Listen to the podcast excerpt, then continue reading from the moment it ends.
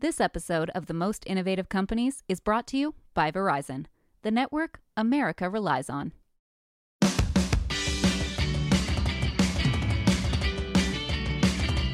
Welcome to Most Innovative Companies. I'm your host, Yasmin Gagne, joined by my producer, Josh Christensen. Hey, Josh. Hey, Yas. Josh, we're about to talk about Ozempic. Oh, it's a long time coming. Well, we've talked about it once before. We're going to talk We've about chatted it about it, but not in this depth. If you were taking Ozempic right now, would you be panicking at the thought of like sitting through this many Christmas meals? Oh, Or, like, maybe. Yeah.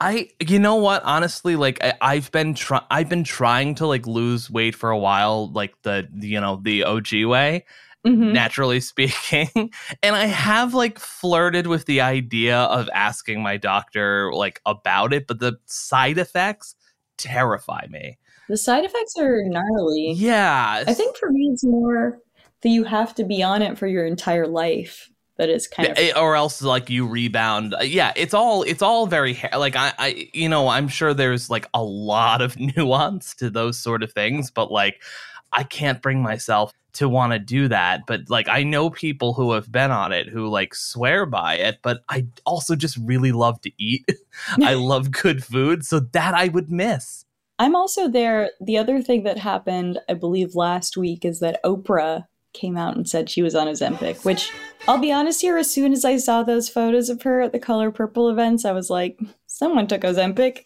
i assume every celebrity is on ozempic in some form She is a celebrity who has publicly, her weight has publicly yo yoed, right? She's famous for dragging yeah she's struggled with her weight throughout her career and she's been very open about that But she also has a big stake in Weight Watchers, which has now acquired Sequence, which is a platform that can prescribe Ozempic. So I guess now it's on brand for her in a way that it was not previously. Yeah, I, I guess so. But I mean, the the overall thing is is, and this is more of what we're going to get into later, is that only a small percentage of people can actually afford to be on Ozempic, which is like the other thing that is, you know, further further exacerbating what what this whole body image thing is about. Uh, but we we don't want to scoop ourselves too much. Later on today's episode, I'll be talking with Trina Spear, the co founder of Figs, which basically makes cool athleisure like outfits for healthcare employees. We chatted about how they donated scrubs and supplies to hospital during the pandemic, and eventually how she and her co founder also took the company public. But first, weight loss drugs Ozempic and Wegovy made a big splash this past year, to say the least. And here to help me understand this phenomenon is Fast Company contributing writer Adam Bluestein. Hey, Adam. Hey, yes. As we sort of intimated before, Ozempic was really hard to miss this year from the, the sort of earworm jingle to the proliferation of ads everywhere on the subway. But you actually went to Denmark to report on Ozempic's maker, Novo Nordisk. Tell me how they managed to get such a foothold in the American drug market and in society in general. Sure. Well, it's actually a longer story than many people probably imagine. Novo Nordisk itself, they call themselves a 100 year old company. So they actually just celebrated their 100 year anniversary this year. The company was formed by a merger of two small companies that have been producing insulin since the 1920s. And insulin has always been Novo Nordisk's main business. They're the, they're the biggest supplier of insulin in the world. So that's a life saving medication for people with type 1 diabetes. Ozempic and Wegovy are related to diabetes. Have they just generally been like a diabetes focused company? Yeah. So Novo has been a diabetes company, um, the biggest diabetes company, where their main competitors are Eli Lilly and Sanofi. What happened with the insulin business is several years ago, starting eight or so years ago, there was a lot of pressure on the price of insulin. And so the margins that Novo was making were getting slimmer. In 2017, they got a No new pun C- intended, right? Sorry. Yeah. Oh, didn't even think about it. Uh, Got to be careful. So in 2017, they had a new CEO come in. I'm going to butcher his name, but um, Lars Fruergaard Jorgensen. A, a longtime insider at the company. He took over from the previous CEO who'd been in charge about 15 years. So this is a stable company. And he saw this situation where their insulin franchise was becoming less profitable and they needed to do something new. So for about 15 years now, they've been developing a class of drugs called GLP 1 agonists, which work in a different way than insulin. They basically regulate a receptor that's in the pancreas that helps control blood sugar levels. And they discovered in so doing that, it also has this effect on weight and that in the clinical studies they did on these drugs, they saw weight loss along with the control of type 2 diabetes. So initially they had a drug called liraglutide, um, which was later marketed as Saxenda, which was a GLP-1 drug, but it gave people weight loss around 7% or so. Got it uh, it wasn't really a big hit because people didn't see it being um, effective enough to warrant the side effects. This was also an injectable that you had to take every day. Ozempic and Wegovy you can take once a week. This liraglutide was okay, but not so great. But they had another molecule waiting in the wings. Well, not really waiting; they had to develop it, which was uh, called. Um, and now there's two ways of pronouncing this. I say semaglutide some people say oh semaglutide. semaglutide. No, it's yeah. Gotta be- oh no, I don't like that one. yeah, I know. So um, semaglutide, semaglutide is the main ingredient in both Ozempic and Wegovy. So they started doing clinical trials and releasing results of clinical trials of this new drug in 2016 and saw that it was great for controlling blood sugar in people with type 2 diabetes. And people in trials lost an average of like 15% of their body weight within the period of the trials, which was like 68 weeks. So a little over a year. Now, 15% body weight was a big deal and was really a game changer. So, so there was a big shift when they showed that level of weight loss.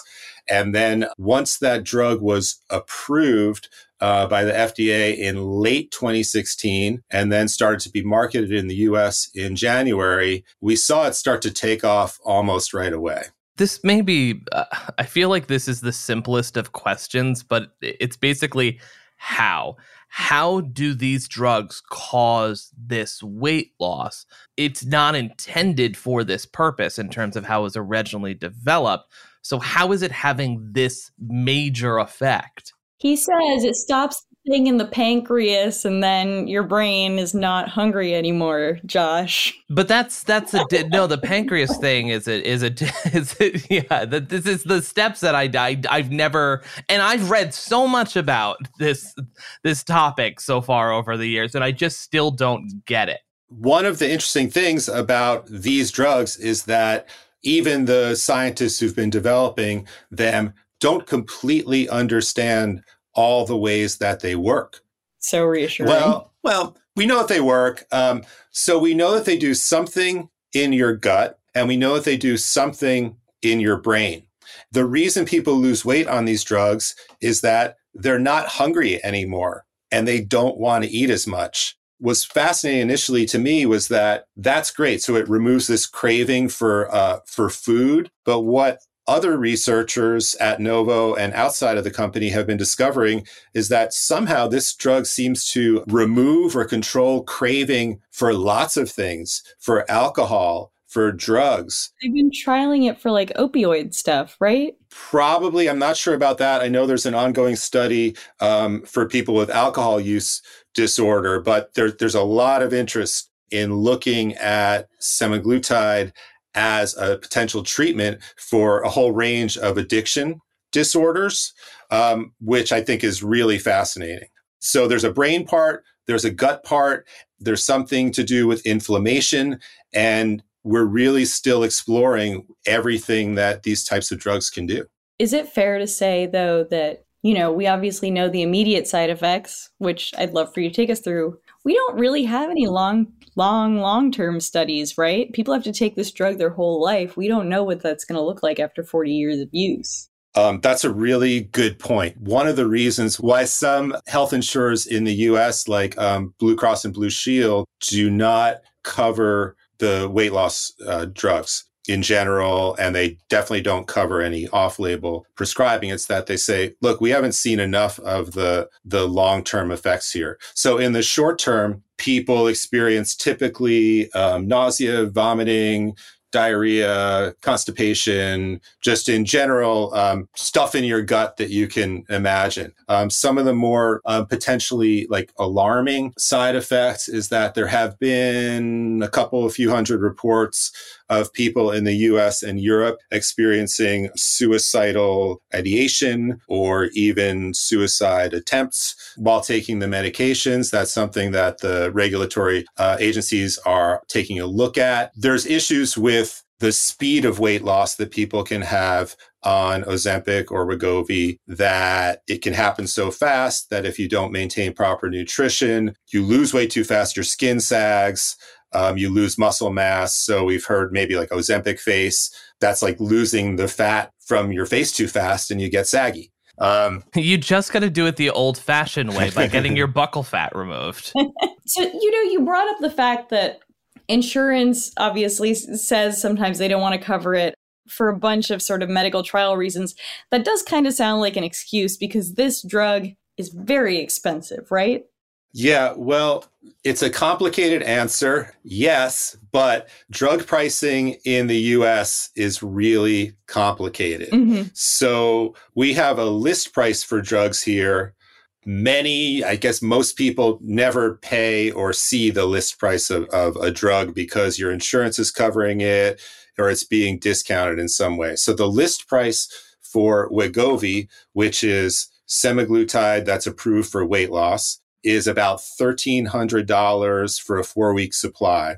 Wow. And as Josh pointed out, these are drugs that, in order to maintain the weight loss, you have to keep taking for your whole life, essentially, or you have to do some sort of treatment for your whole life. So, if that remains the cost, if that's what you're actually paying, yeah, that's a high price drug. Ozempic, which is approved for treating diabetes, is costs a little less. Uh, the list price is around a thousand dollars, but there's all sorts of discounts that middlemen called pharmacy benefit managers negotiate with the drug company so that insurers pay a little bit less for these drugs and they're supposed to pass along these savings to consumers which doesn't always happen the company novo nordisk will tell you that for people whose insurance does cover Wegovy for weight loss, they'll pay like $25 a month for a prescription. So in that case, that sounds pretty good. Medicare, which is care for older Americans, does not cover any weight loss drugs, which is a big deal. If they did, they'd be paying right now billions and billions of dollars a year to do that. However, there is a lot of need in that population. And there's a lot of pressure on the government to change the rules around covering weight loss drugs because there are such um, potentially broad societal uh, impacts and cost impacts for the bigger healthcare system of having more people who are less obese. There is so much demand for this drug. Does that mean Novo Nordisk has a lot of leeway when it comes to pricing? Yeah. So drug companies come to the US because we pay really high prices for drugs here. One of the greatest things about this country. Super cool. we pay three to four times on average what comparably uh, developed countries, like countries in Europe, for example, um, pay for drugs. And it's because we don't really negotiate drug prices here. So that's something. Right now, Novo has blockbuster sales of both Ozempic and Wegovy. They cannot keep up with demand for Wegovy. They can't make it fast enough right now. They don't expect to catch up with demand until well into this coming year. Right? It's it's economics, right? We've got crazy demand. People are willing to pay this price. We're going to keep charging this price. And mm-hmm. I'm not saying that they're evil for doing this. They're a business. Um, they're set they're set up to make money, but mm-hmm. this is what drug companies are allowed to do here. We have a system where the price of drugs is entirely based on what the market will bear. And if there's mm-hmm. no competition or if there's not competition for a drug, then drug companies can essentially name their price. Now, they negotiate drugs differently in Europe, where they look at the efficacy and they make a determination of what should cost based on that. And until now, we don't do that here, although we're going to start. Where do insurance companies sort of play into all this? Insurance companies in the US are figuring out where they play in this system because the drugs are expensive. So even with negotiated prices, I think the American Enterprise Institute estimated that insurers are still paying about $700 for a four week supply of Wegovy and about 300 a month for Ozempic, which is still a lot of money. So um, they don't want to pay that if they don't have to. Different insurers are doing different things. Some are covering weight loss drugs, no problem. Some will only cover Wegovy if the person also has another weight related health condition. Comorbidity. A comorbidity. So there's there's really a push and pull and in the short term we don't know. In the next couple of years whether more insurance will cover or fewer insurers will cover. However in the long term most people I speak to believe that that coverage will expand, especially as these drugs show benefits beyond weight loss, the Biden administration is pushing for more regulation on pharmaceutical pricing. And tell me a little bit about that and how Novo Nordisk is dealing with it. This is a really big deal for drug makers. I'd say 100% of them are really unhappy about what's happening. So, one of Joe Biden's signature uh, piece of legislation is the Inflation Reduction Act.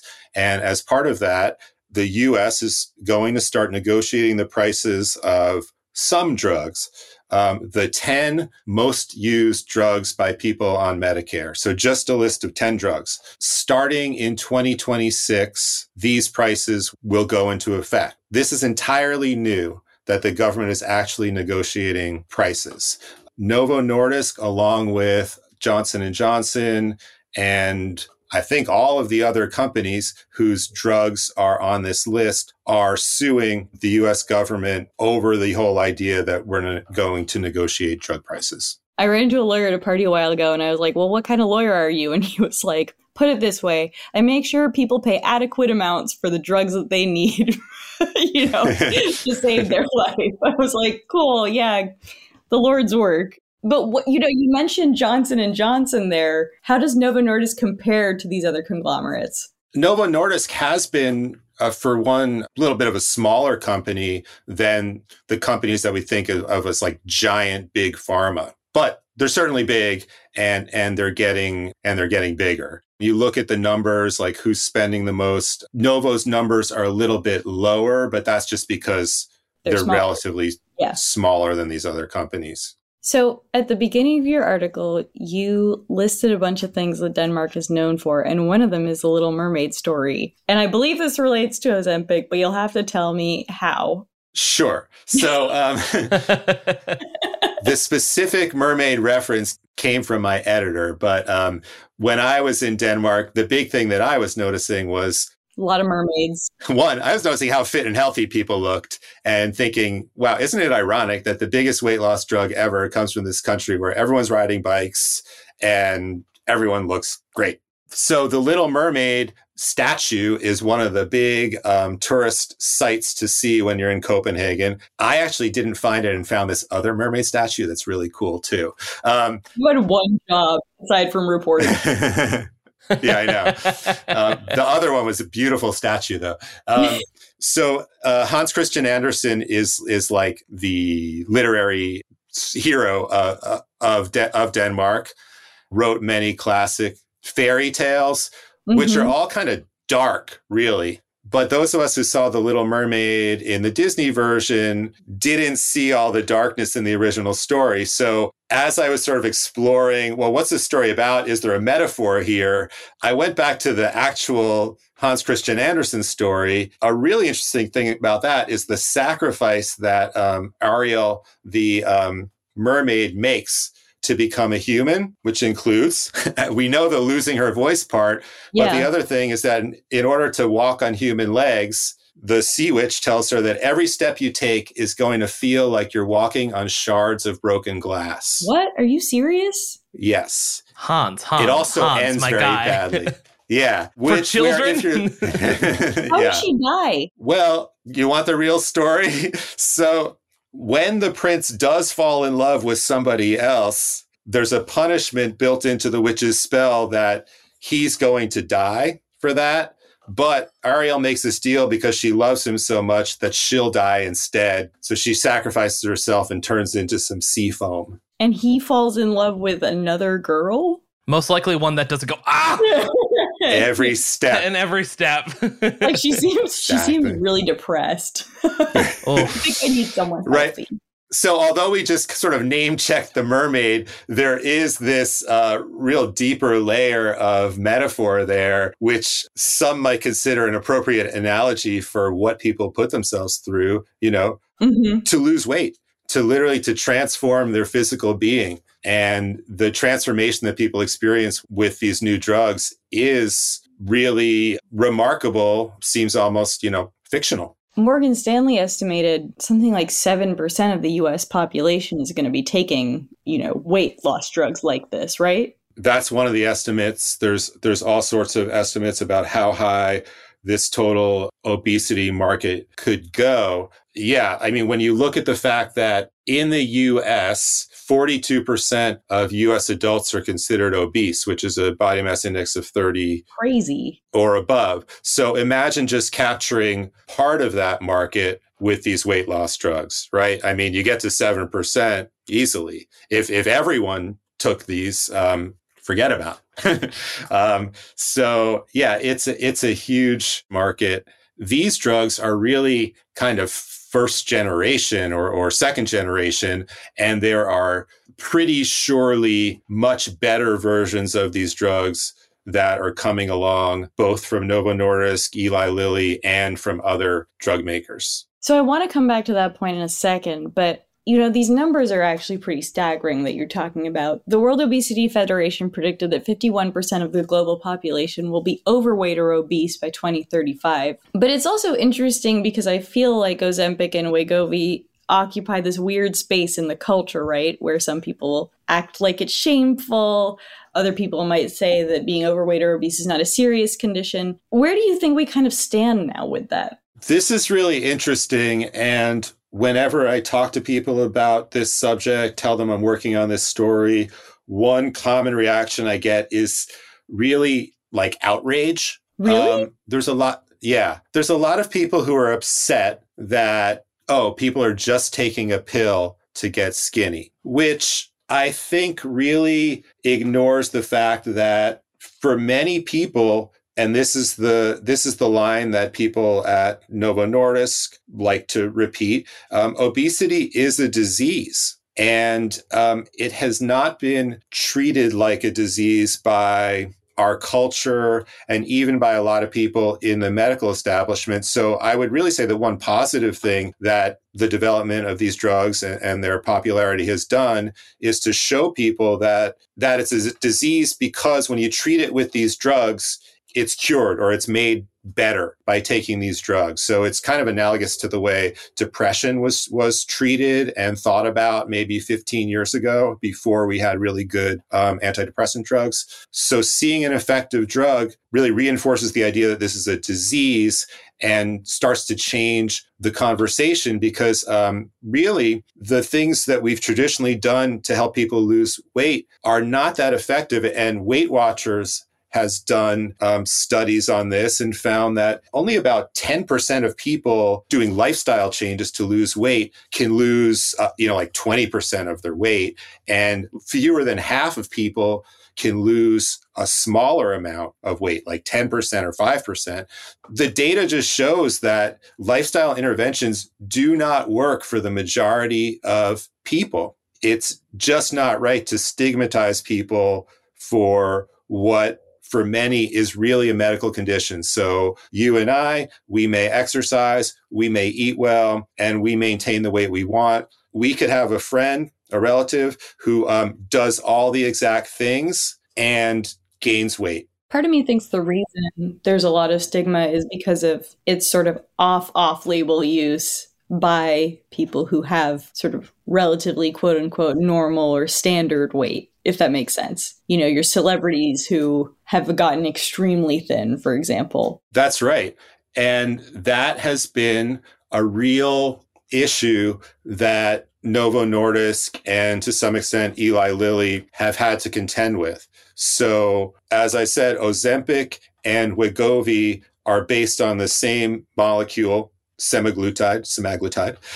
They're just at different doses. So Ozempic was the one that was available first. It was 1st mm-hmm. approved, and people knew that it helped you to lose weight. One reason why is because in those OOO Ozempic ads, they told you that it helped you to lose weight. So after telling you that it controls diabetes, the ads would say people who were in the study lost 12 pounds of weight on average. Isn't that great? And then they'd go into the fast part with all the other side effects. But that part, though, they made sure that you could hear.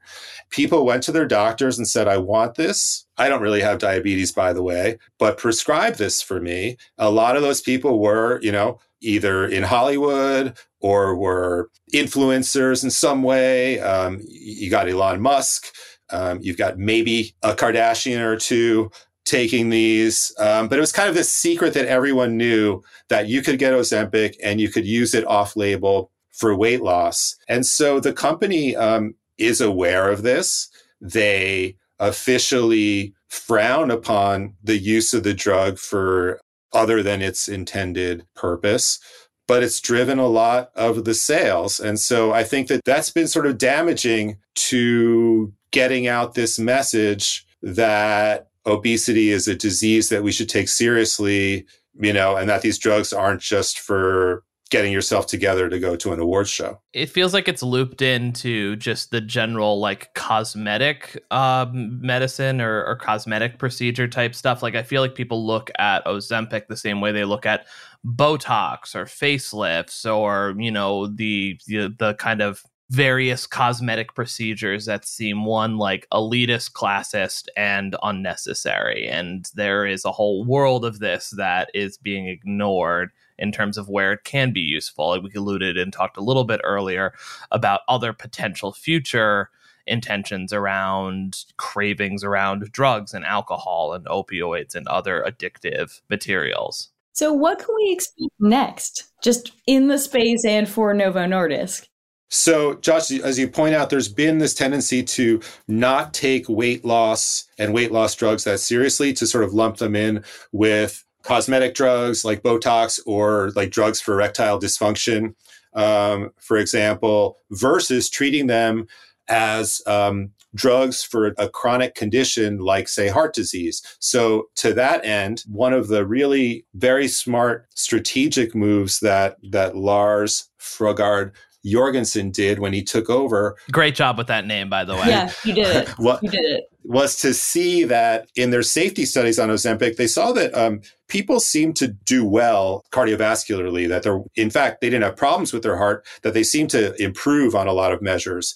And he authorized and launched a very extensive study of thousands of people around the world, specifically to study semaglutide in people who had heart conditions. This study went on for five years and they just released the results from it this fall. It was really remarkable, you know, what they saw. Like it reduced the death by any cause by 19%. That's crazy. Yeah, in this group of people with, with chronic disease. The disease stopped progressing. You didn't have heart attacks, like a 28% reduction in heart attacks. So that's remarkable. And for Novo Nordisk, the great thing about it is insurance companies might balk at paying a high price for a weight loss drug. But when you have a drug that's showing a strong benefit for people with um, cardiovascular conditions, with heart disease, that's a whole other matter. Um, and it's going to be a lot harder for them to object to paying for these drugs. In addition, Novo Nordisk just stopped a trial in patients with kidney disease early because it was so successful because semaglutide was so effective in reducing the risk of disease progression and death. They said, this is working. Let's move on to the next phase. Josh, are you convinced? All right, guys, I'll do it. I'll take it when it's cheaper in a pill form and uh, doesn't make me want to kill myself, literally. Not to be flippant, then I will. I will consider taking it. You just got to do a little more, right? Just a little more, and then we'll be fine. I think we can end this one there. So we're going to take a quick break, followed by my interview with Trina Spear.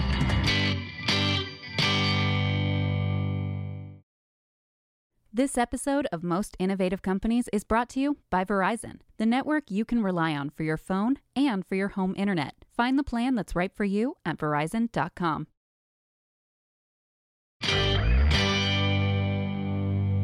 I want to get into all things figs, like the IPO, what the pandemic was like for you. But before we even start that, tell me about why you decided to start figs. Like, why did Scrubs need some innovation? Healthcare professionals were really this overlooked and underserved part of society. And they were subjected to wearing these baggy, ill fitting, uncomfortable scrubs as their uniform to go to work and do their job all day. And so the big question that Heather Hasson, my co founder, asked herself when she had the idea for Figs was why are there these multi billion dollar companies, you know, Nike, Lululemon, Under Armour? Why are there all these companies that are so focused on athletes? Athletes are amazing, but what about the people saving lives? And that question really stuck with me as we were setting out to build this company. Now, did either of you sort of come from any kind of healthcare background, or was this like a totally just like you saw a gap in the market business idea? She came from the fashion world and uh, really understood how to make great product. And I came mm-hmm. from a financial and operational background. So I think it was a great kind of, we say we're yin and yang, uh, kind of two sides of the brain. Uh, but I think that really just had this love and respect for healthcare workers and didn't understand why no one was focused on them and no one had made their lives easier and no one was building products that helped them look good and feel good and perform at their best. Uh, so that's what we sought out to do. As you were challenging, and this is me not knowing enough about the scrubs industry, but I'm guessing there aren't like a ton of manufacturers. Am I crazy? Like you're sort of challenging one or two big incumbents? Yeah, I mean, th- that was the thing, right? There were these two types of companies in the world. There were the companies that um, made scrubs, and they, you know, were really just licenses of other companies. So they were just taking mm-hmm. fabric, putting somebody else's label on it. And then there were the second kind of companies, the companies they sold to, which were these, you know, thousands of retailers across the country uh, where they were putting scrubs on racks next to medical supplies like bedpans and knee braces. And so uh, it was just a really horrible experience. And so that was the that was the world. That was the uniform world uh, before Figs. Were you ever worried they might just tweak their designs to mimic yours? You know, at Figs, we say we don't look left, we don't look right. Uh, we have very, very focused on what we do here on creating amazing products and selling them di- directly to healthcare professionals. We are the first D2C company to really build a brand community, decommoditize what many believe was a commodity product. But it was also hard for these companies to shift, and they still really haven't pivoted. And it's been 10 years, right? They still sell pretty much the same products to pretty much the same distributors because that is very hard to break down, right? They're making billions of dollars with the current setup where they're giving a 60% ish margin away to the retailer they're giving a 10 ish percent royalty fee away to the to the the license holder. So it leaves them very little room in terms of their economics to innovate on the product. And there's also a channel conflict. If you're selling to one of these retailers you can't sell direct uh, or they'll stop carrying your brand uh, and so that's been the really difficult part of being what we call uh, one of these outdated players that really is stuck what we call the anti moat. They can't get out of the strip mall. You know, I remember we wrote about figs when I first started at Fast Company. I think that was in 2018. Things have changed a lot since then. At the time, you had a direct to consumer model and you'd raise some money. But tell me about, you know, how things look now. Yeah, so I think it's funny. I, I remember 2018 well. I think uh, we just started uh, really, you know, we had set the foundation of the business. In 2013 is when we started. By 2018, the business started to really take off. And so Um, but you know what was true in 2018 and what was true in 2013 is still true now in 2023. Where where are we focused? We're focused on creating the most amazing products for the best people we know, uh, who we call our awesome humans, our healthcare professionals, and we're focused on yeah. continually connecting with this community of people. If we can represent the best of them back to them, that's the dream, right? That is where we are able to kind of inspire the next generation to want to be like them, not just want to be athletes and celebrities. And uh, it's it's all comes back to this question of who do you look up to? And we think that people should look up to healthcare professionals because they are doing the world's most important work. We've seen the business, you know, as I intimated before, go from a direct to consumer model to having some brick and mortar locations or pop ups. And I think a lot of direct to consumer companies have done that. You know, why was it important to expand into the sort of brick and mortar retail market? So we don't actually have permanent stores yet, which but we're excited to build them. We've always had, to your point, pop-ups, activations. Uh, we've always connected with our community in person. We think that is what really drives the digital side of the business. We believe that being in person with our community uh, is the best form of um, connection. And so, you know, we are going to continue to do what we do best, which is really grassroots marketing. Be with our people. Our stores are not just places where you can shop for our uniforms, it's also places where you can connect with us and connect with each other. We have a whole series of programming that will be rolling out within our community hubs over time, um, where we'll be speaking about topics that are affecting our community. Because our whole goal is to show up and serve in unexpected and meaningful ways. And so that's everything from mental health specialists to topics around mentoring. How do you get promoted to the next level? Uh, what are the different aspects of medicine? Because it's always evolving and changing. It's it's the fastest growing job segment. There's always change. Medicine is continually changing, and so how do we help support the healthcare community as medicine changes? At this point, FIGS is sort of ubiquitous enough that most healthcare professionals, I would say, or that I encounter, kind of know about it. But how did you first get a toehold when it comes to advertising to them? We thought about that differently than I think most brands do, in that it was all about the healthcare community and how FIGS mm-hmm. would show up alongside them. And so that's comes comes into play from anything from our ambassador program, where we now have 350 of the most influential voices in healthcare that are really representing the brand in really cool ways, to putting real healthcare professionals in our marketing campaigns, on billboards, on buses, so that you're not just seeing people that you're used to seeing, right? You're seeing real healthcare professionals that are getting on planes with babies' hearts to go save a baby's life at another hospital. You know, they're like Lexi Robillard or people like Anna Wilkinson that during COVID would fly to the hospital that was getting hit hardest to run to that front line to save essentially all of us. And so, you know, I think it was about showcasing the people doing the work in the campaign and and others being inspired by that because to us that's true greatness. And how do we inspire the world through what the healthcare community is doing? Prior to going public you raised quite a bit of money especially for two female co-founders. I am curious tell me about the fundraising process tell me if it was the right move and tell me you know does that model still work today when we're seeing a lot of direct to consumer companies like maybe not doing as well Sure. I mean, actually, if you look at the business today, uh, I think we've generated over one and a half billion dollars in sales, and the amount of capital that we spent to get here and get and, and generate that revenue is about ten million dollars in total. Mm-hmm. Um, and so we had about an additional 55 million our total raise pre-ipo was 65 million of primary capital and so about 55 million we had never spent it just sat in our balance sheet and so I think it's back to it was really hard to raise, right? No one really understood the business. And and frankly, investors aren't our customers, right? They're not healthcare professionals. So they truly didn't understand all the pain points. They didn't understand the experience of being a healthcare professional and how we were changing that experience, what it was like to be a healthcare professional. It was super hard. We didn't know if we would be able to continue to raise. So our focus was on building a profitable company. Growth. We were a growth company, but we also wanted to ensure that we were a sustainable business, that we can own our destiny and control uh, how we scaled and built. And so that was always front of mind. And that is why we were bo- focused on both growth and profitability. I think today, you know, it's a little bit of a tale of two cities. I think for some companies, it's, you know, they're just raising hundreds of millions of dollars and you see the round after round after round. And then you see companies that, you know, are, are bootstrapping and really figured out how to scale and found what I call arbitrage opportunities that help them do so. Um, and that's been really cool to see those brands that haven't spent much to get to where they are and do it, I would argue, the harder way uh, and the authentic way. Give me an example of an arbitrage opportunity.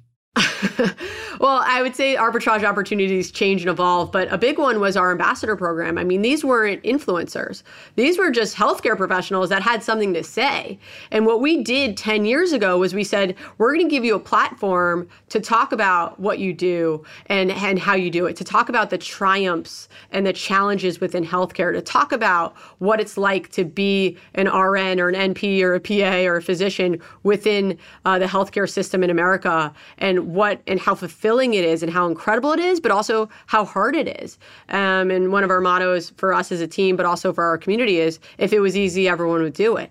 And healthcare professionals know better than anyone that days are hard and 12 hour, 16 hour shifts are hard, but it's also worth it. And so giving healthcare professionals that platform, they were growing their base right across social as they were helping to build the business, helping to build things. And so, and you know, we didn't have contracts at the beginning. We weren't really even paying people. We were just sending them gear and they were yeah, we are sending them, you know, fig scrubs and over time our full layering system from our fleeces and our vests and our underscrubs and our compression socks and everything that you wear to work. But that I would call was a really big arbitrage opportunity where we were giving them that platform and they had something to say. Mm-hmm. That makes a lot of sense.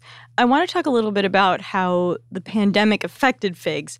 Now, I know you donated a lot to medical workers, medical workers became essential workers, but I'm curious how it affected your business. Did you see growth supercharged? COVID was this interesting time, right? Where finally there was a spotlight on this community, yeah. right? Everyone was cheering at 7 p.m. every night outside on their balconies for healthcare workers coming out of the hospital. And it was a really insane, intense time for our community.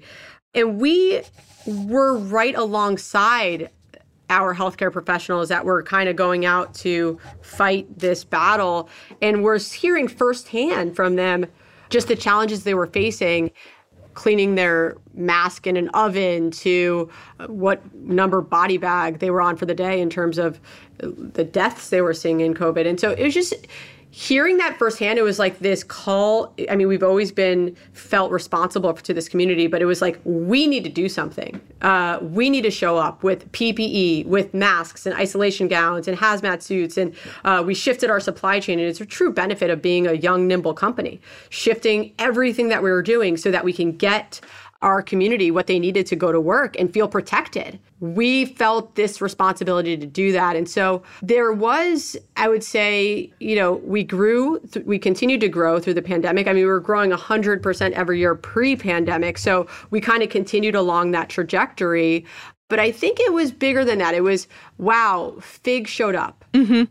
And now we even feel coming out of this pandemic, there's a lot of things that have come out of this pandemic that has impacted our community. And we feel that we have to show up again, mm-hmm. right? It's different, but in some ways it's more meaningful given some of the PTSD, some to, some of the mental trauma that has gone on, um, and how can we show up and support? And that's what we're doing with our advocacy. We're showing up with our Awesome Humans Bill and working on, like I talked about, the community events so that we can really support and serve at the highest level. I want to talk a little bit about the decision to go public. You went public in 2021. Tell me about why that was the right time for you all and, and what factors you sort of looked at. You know, I think it was back to we had built a real business, right? We had coupled extremely high growth with high profitability. We didn't cut corners along the way. We feel like we really built a real business the right way.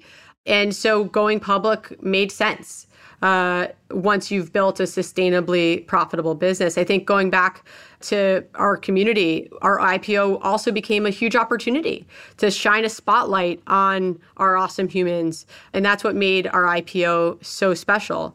it was about them. I mean, we had all our healthcare professionals on the podium ringing the bell with us. We had 60 healthcare professionals at the New York Stock Exchange. They were there throughout the entire process. And it was really about highlighting and spotlighting their incredible contribution to society as it was still during COVID in May 2021 uh, when we went public. And so inside the business, nothing had really and continues not to change in terms of the business. We run the company the same way as when we were private to when we were public. We're building for the long term, but I do think continuing and the IPO was part of this, continuing to shine a spotlight on this community, continue to serve them, and to continue to get other people to be inspired them as well. So you're saying sort of going public didn't make that much of a difference in terms of how you run the business. I am curious, every stock has sort of taken a beating, I think, over the past year. Has that affected whether it's like morale or anything you do within the company? Or do you think there's something investors are misunderstanding or analysts rather? Or, you know, do you see this as just like a cyclical phase? You know, I think the stock price is not something that I pay a lot of attention to or our team pays a lot of attention to. Like, our mission is so crystal clear. You know, we wake up every day to empower and celebrate and serve those who serve others. And we know our why, right? That's why we wake up in the morning and that's why we do what we do. Over time, as we continue to execute, uh, the stock market, investors, analysts will catch up. But we are focused on our healthcare community. I'm personally focused, and our leadership team is focused on our team here and ensuring that we're focused on our community and we're focused on our team. And I think over time, the output is the numbers, the output is the stock price, and that will take care of itself. Figs, as you said, has expanded into offering sort of different product categories, whether that's like jackets and outerwear or compression socks. Um, I guess our last question is really what impact, I mean, or rather, what comes next? What comes next for you guys? What can we look forward to from Figs? We're really building an iconic brand, right? And we're doing it the right way over the long run. And so it all starts with product, right? Innovation of products across our layering system, continuing to bring awesome products across our layering system from our scrubs to our underscrubs to our fleeces, our vests, everything you're wearing to work and at work and from work, both on shift and off shift. There's so much more that we're excited to bring to this community from a product standpoint. And connection with community. I think, you know, we've changed how people think about being a healthcare professional. Our goal is to change the experience mm-hmm. of being a healthcare professional, make it better uh, and as awesome as possible. And so, you know, we're going to continue to showcase the best of our community in really interesting and fun and meaningful and unexpected ways. And then there are healthcare professionals around the world that are underserved and have, don't even yet know about figs. Uh, and there's actually parts of the United States that don't yet know about figs. So, our, our, so there's a lot of room for territorial expansion. Yeah, and and I think retail and what we're doing with our community hubs to everything that we're doing with our teams business, which we haven't talked about, but that's kind of how we're partnering with institutions. So I think over time, our goal is to continue to show up and serve healthcare professionals in the in so many cool ways and do it in the most authentic and fun and empowering way possible. So, actually, let's talk a little bit about teams and sort of partnering with institutions, as you mentioned. I mean, tell me more about that program and what a difference it's made to your bottom line. So we just started getting all these inbound from concierge medicine clinics, from hospital departments, from private practice saying, Hey, I love figs. I love your scrubs. And I want to order them for all of my employees, right? My whole team. Um, and so that's what that business has been today. Us, we built a platform that helps serve, you know, if you want to order hundreds, thousands of sets of scrubs for everyone in your institution. Um, and we're seeing more of that because healthcare is becoming more consumerized, right? You're seeing it within the One Medicals, Forward Health, Next Health. You're seeing it within veterinary care with Modern Animal, with Bond Vet, etc. And so, uh, and you're even seeing it with fertility actually, and all the fertility clinics mm-hmm. that have come up to help serve women and families around the country. And so, all of that kind of as they're looking to professionalize and standardize their team, they're turning to FIGS and saying, hey, can you help us do it? And outfitting everyone and helping them look good and feel good. I mean, that's our goal help everyone look good and feel good and perform at their best. That makes a lot of sense. Well, Trina, thank you so much for coming on our show. I, I really appreciate it. Thank you so much, Yasmin. Okay, we are back with Adam, and it's time to wrap up the show with keeping tabs. This is where each one of us shares a story, trend, or company we are following right now. And Adam, since you're our guest, what are you keeping tabs on? Two things, I guess. One is the use of AI in drug discovery and drug development. So this is really the uh, flavor du jour um, of AI applications now. Everyone realized there's money in that space. There's a lot of investment flowing in there. Have you been reading MIC applications, most innovative companies? that, that, that too. that too. But I get many, many pitches about AI and drug discovery. So I'm sorting that out. And then the other thing that's really been interesting me is quantum computing.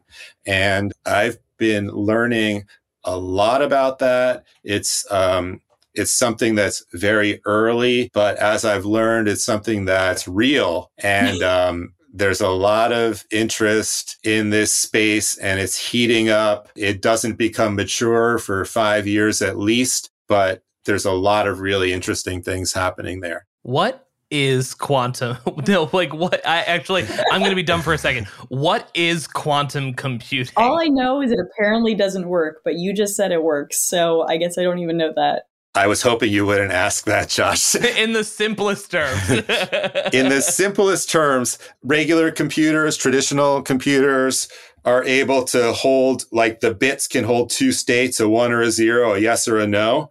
Quantum computing, instead of that, uses electrons that exist in a quantum state, meaning they can hold multiple possibilities and calculate multiple possibilities at once so instead of like every time you change a variable, you have to run a new calculation on a computer, you can actually calculate all of the different variables in all their combinations all at the same time. That clears it ah, up. okay so it's a big idea. And right now, they're really building the machinery for it, the hardware for it, starting to do some experimental calculations. But you're, you're sort of right, is that it doesn't really like work yet in that people aren't solving the big problems that we think we'll be able to solve. But they're just showing that this idea works and developing the hardware and the infrastructure for making these calculations. Watch this space. I will say I probably won't be getting into quantum computing reading. I did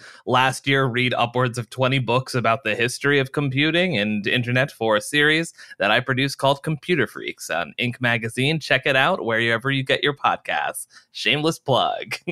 what else are you keeping tabs on? I'm keeping tabs on. I'm going to try to compete with the the kind of highbrow uh, uh, ideas of what I'm keeping tabs on. I'm keeping tabs on the Fed and their recent decision to hold steady yet again on interest rates, but more pertinent was their signaling that interest rates will be lowering, starting with possibly or projected at least three cuts in 2024 and then continuing cuts in 2025 and 2026.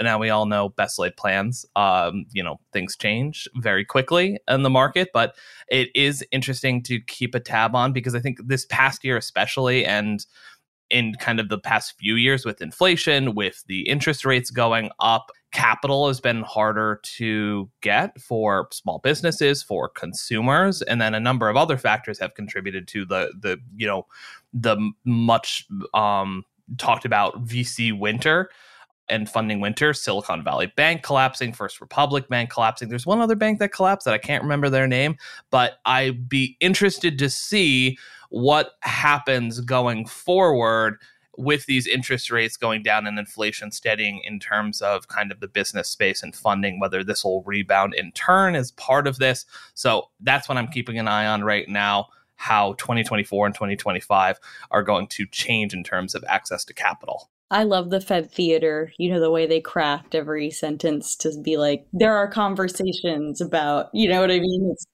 it's so specific and there's so many like little committees yeah there was one I, I don't have it up in front of me but there was like one turn of phrase that was like particularly weird or odd or they had something that was like the weather may still be cold outside but the potential falling of high interest rates over the next few months and i'm just like wow, Jesus Christ, someone was a theater major uh, that was in the Fed. yeah, what are you keeping tabs on? So last week, a new personal hero of mine was uh, discovered, born. Her name Oh, no. is Maryam Moshiri. She's a BBC presenter, and she was counting herself down on air and accidentally flipped the bird at every viewer in the UK. I saw this. I saw this on your Instagram stories, which you should follow us on Instagram at YassiG on Instagram if you want to see some great content. She's just become one of my favorite people. I've never felt more close to someone because I know that's what would happen to me on air. Um, It's why we do an audio medium. you, can- you, listeners, you can't see it right now, but Yaz just has two bird, double birds out right now. I have been told by relatives that I swear too much on this podcast. I feel like you don't swear enough on this podcast. Yeah, fuck that shit. Um, I love you, Maryam. I hope you didn't um, get any sanctions at your job, and I look forward to seeing you on my screen again. and um, that's it for most innovative companies. Adam, thank you so much for joining us. Thank you. It's a pleasure. Our show is produced by Avery Miles and Blake Odom, mixed and sound designed by Nicholas Torres, and our executive producer is Josh Christensen. Remember again to subscribe, rate, and review, and we'll see you next week.